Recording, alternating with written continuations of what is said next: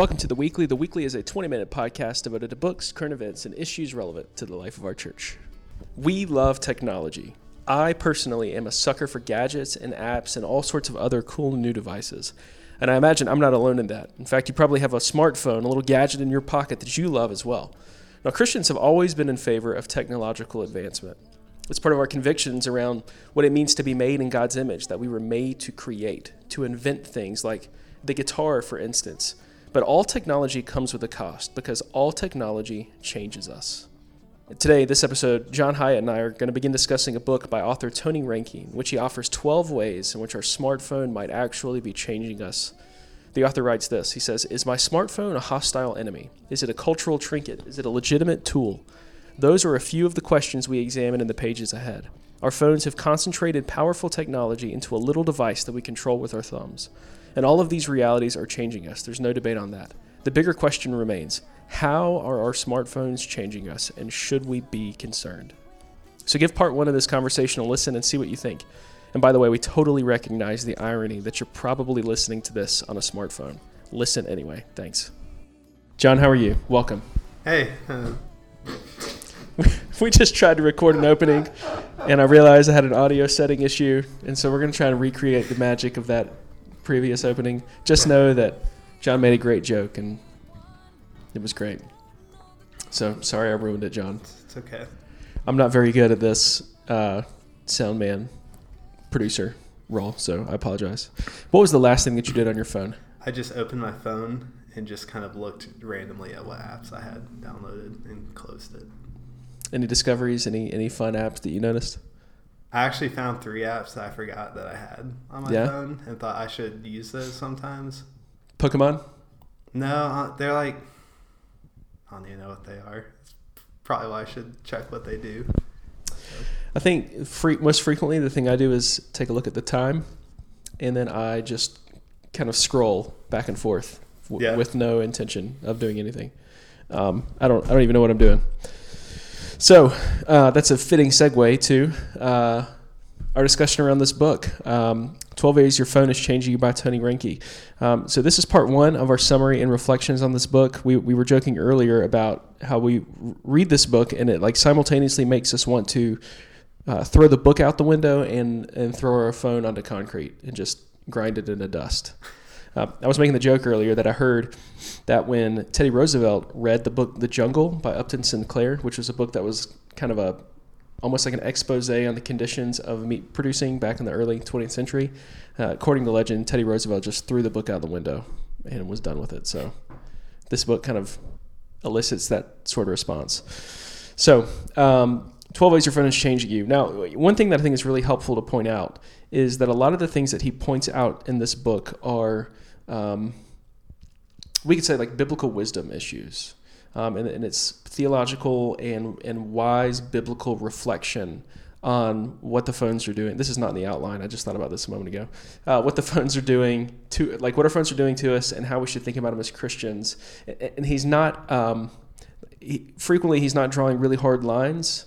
Uh, he's just saying like let's like if we kind of apply biblical wisdom to some of these things that we we realize our phone is doing, maybe maybe we should reconsider our habits. So he's not like this isn't a book that's like intended to say that iPhones are sinful, social media is sinful. It's more just trying to tease out how these things might be having an effect that we're not realizing. Would you say that's fair? Yeah, I think that's really good. Cool. Um, so the first thing that he points out, the first way that our phone is changing us, is he says that we are addicted to distraction. Now, what does he mean by that, John? Yeah, well, he talks about how now we live in an era where pretty much all of our life is on our phone at one time. So we can check our email, we can look at the weather, we can uh, download music, we can um, update our alarms for the day. Pretty much everything that we do um, can just kind of walk around on our pocket with us. But with that, there's kind of always something for us to be doing, or so we feel. Um, and it's just very, very easy for us to do just things that in the past wouldn't have been as easy for us to distract ourselves with. Yeah, and it's not just that like all of our life is on the phone. It's it's also that this thing is built to just constantly be grabbing your attention. So like at, any given moment, you're you're thinking about something that's um, that your your phone aids you in, right? And and at any given moment, your phone could alert you concerning any number of different things. So I, any moment, I could receive a text from my wife about something dealing with home or something dealing with vacation this summer or something dealing with something totally unrelated to what I've been working on for the last 30 minutes, hour, whatever. where I could receive a text from a friend about a camping trip we're going on in March, again, totally unrelated to anything that I've got going on. And the, the phone is built to sort of jostle me out of whatever I'm paying attention to and, and to grab my attention for the purpose of looking at it. Yeah. Right. So, what's the problem with distraction other than it just being a, um, other than just you know being less effective at work or less, you know, present at home or whatever? Like, what really is the problem with the fact that we can be so easily distracted by our phones? Um, I think one of the problems um, that he pointed out was that um, not only does it allow us just to be um, less effective, but also allows us to just kind of maybe distract ourselves from things that are uncomfortable. Hmm. Um, he made a point that that it's really kind of similar to our it's um, kind of symptomatic of just our kind of fear of death in general, our fear of just kind of fading into hmm. irrelevance and not knowing what um, everyone forgetting about us and us not being able to contribute to the world anymore, um, and how it's really just kind of reinforcing that general fear of like, well, I'm missing something right now. Um, it just makes us kind of anxious and just kind of constant, constantly worried that that we're missing something big. And while we're worrying about that, we're actually missing a, a thousand small things around us that, that the mm. Lord's probably putting in front of us to, to be attentive to. Mm.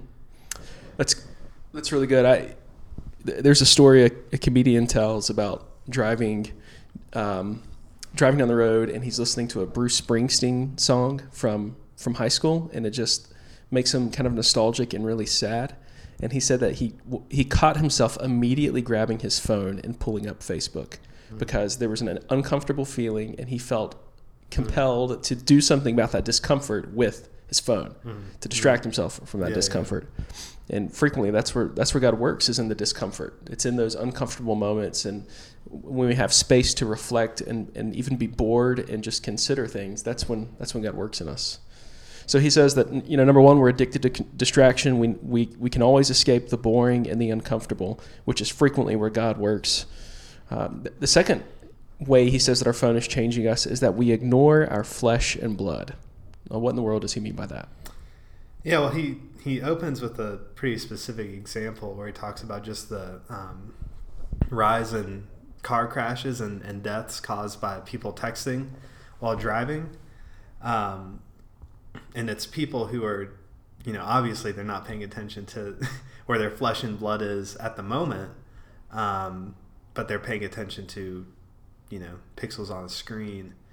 Um, and he kind of just says that that's really just kind of one example of the way that phones just kind of disembody us in some sense, or the technology allows us to kind of disembody us, um, or disembody ourselves, and put a lot of attention into things that aren't actually around us.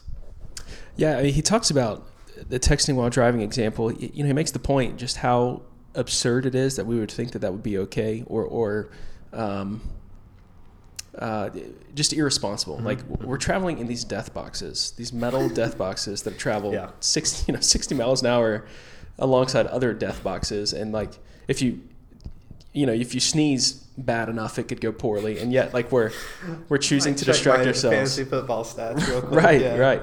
Or you know, sending a text message or just doodling on the phone. And I, I am guilty of this, and I, I am totally guilty of this. Um, and my wife gets on to me for this. And he, he actually makes a really strong point that this is a that that is a neighbor love issue mm-hmm. because it's so dangerous. We are not exhibiting neighbor love if we if we text while driving, play on our phones while driving. Mm-hmm. Yeah, so the phone helps us to ignore our flesh and blood by just kind of taking us out of the immediate, taking us out of our, um, um uh, I guess, sort of encourages us beyond our bodily limits. Um, but why is this bad? Why, why is it bad that it ignores our flesh and blood, other than you know the obvious example, texting while driving? How else is this unhelpful for us? Yeah, I think well, at least one way that I think about uh, that playing out is people um, can kind of become people who hold certain positions are kind of uh, in certain places of authority or have a certain online presence, they kind of become less um, people. Hmm. They kind of become almost just like memes for a movement, or like you know they're just kind of become like- Avatars. yeah, avatars for something that I either like or I don't like. Hmm. Um, and that that just begins to bleed into um, the guy I know from high school who posts political stuff on his Facebook every day. You know, I begin to associate him more with just those like random posts and things um, than the actual uh, afternoons we'd spend hanging out together on Fridays uh, in high school and stuff like that. And it just allows us to you kind of just cut ourselves off from even seeing people as neighbors, but just seeing them as kind of ideas that we either like or dislike, um, Hmm. and uh, just kind of feeding that uh, kind of negative emotional response toward others. Yeah, it it it, it enables us to be outraged at one another in, mhm. in a unique way. Um, we, we we forget that the, the person that we're talking to is exactly that. It's a person, or, or or you know, even if we're not interacting, just kind of you know reading and, and groaning and rolling our eyes over you know what so and so said. You know, we just forget that this is a real person. This is a flesh and blood person, and, and it, if we consider like what our interactions might look like if we were sitting across the table, it's probably going to look a little bit different. we're probably going right. to Mhm. um, be you know less swift to form conclusions about them and probably less swift to uh, um, assume the worst of them.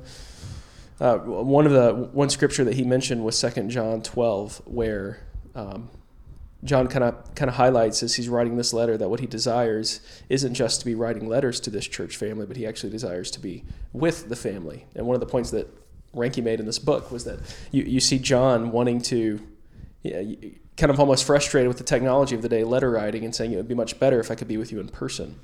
Um, and that's we forget that. Mhm. Uh, you know, we forget that there that a mediated uh, relationship isn't really a relationship. Mhm. Um, text messages and things, as helpful as they can be, aren't what we were built for. Ultimately, we were we were made for real life interaction. You know, Mhm. across the table, side by side, um, real life human interaction.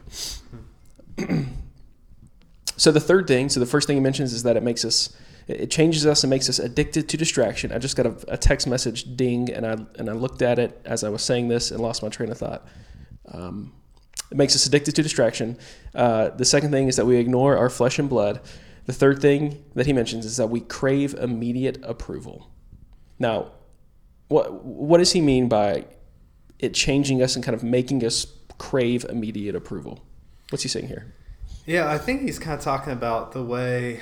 Um, I mean, so much of social media, especially, is built around likes um, and favorites and, and shares. And he actually shares just kind of this really kind of sad story about this girl who um, spent all this time building, a, kind of building a following on, I guess it was Instagram, like Yeah. promoting like her lifestyle and, and all this stuff and she pretty much concluded like the more like applause i got uh, just the more empty i felt i just felt i thought getting fame uh, would make me feel happy and i just felt worse by Hmm. the time i got to the places that i wanted to get to um, He- And he mentioned two girls, if I Mhm. remember correctly. The first one, uh, or the second one rather, ended up racking up like yeah, yeah. thirty thousand dollars worth of credit card debt because she Mhm. was buying expensive meals and um, never wanted to post herself, uh, post a picture of herself in, in the same outfit. So she Mhm. was like, you know, rolling through multiple outfits in a day Mhm. um, and racked up a ton of debt just to be liked on Instagram. yeah Um, and and I guess we hear that, and we it kind of seems like the those extreme examples we see how um, well extreme they are and maybe silly they seem. Um, but I think that if we really pause and consider, like there's probably something yeah yeah in us that kind of um, Instagram and Facebook likes and those kind of things appeal to the Yeah. basis parts of us as well. Yeah, yeah, yeah. He had a great line in there, something about like the the real you doesn't have a Valencia filter or something like that. Mm. Like just saying like there's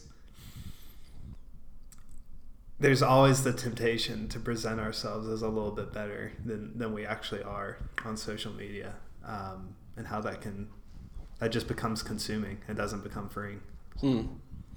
Yeah, we we we craft a highlight reel. Mhm. and and we we we can show our we can we can um, uh, portray ourselves to the world on our terms. Um, and it's not just social media that, that, that that's problematic with that, but text messages. Like how many times have you gotten a text message and you've started to write one thing and then you delete it and then you start to write something else, then you delete it and then you start to write something else. And you just kind of wait until you can form that perfect response. Yeah.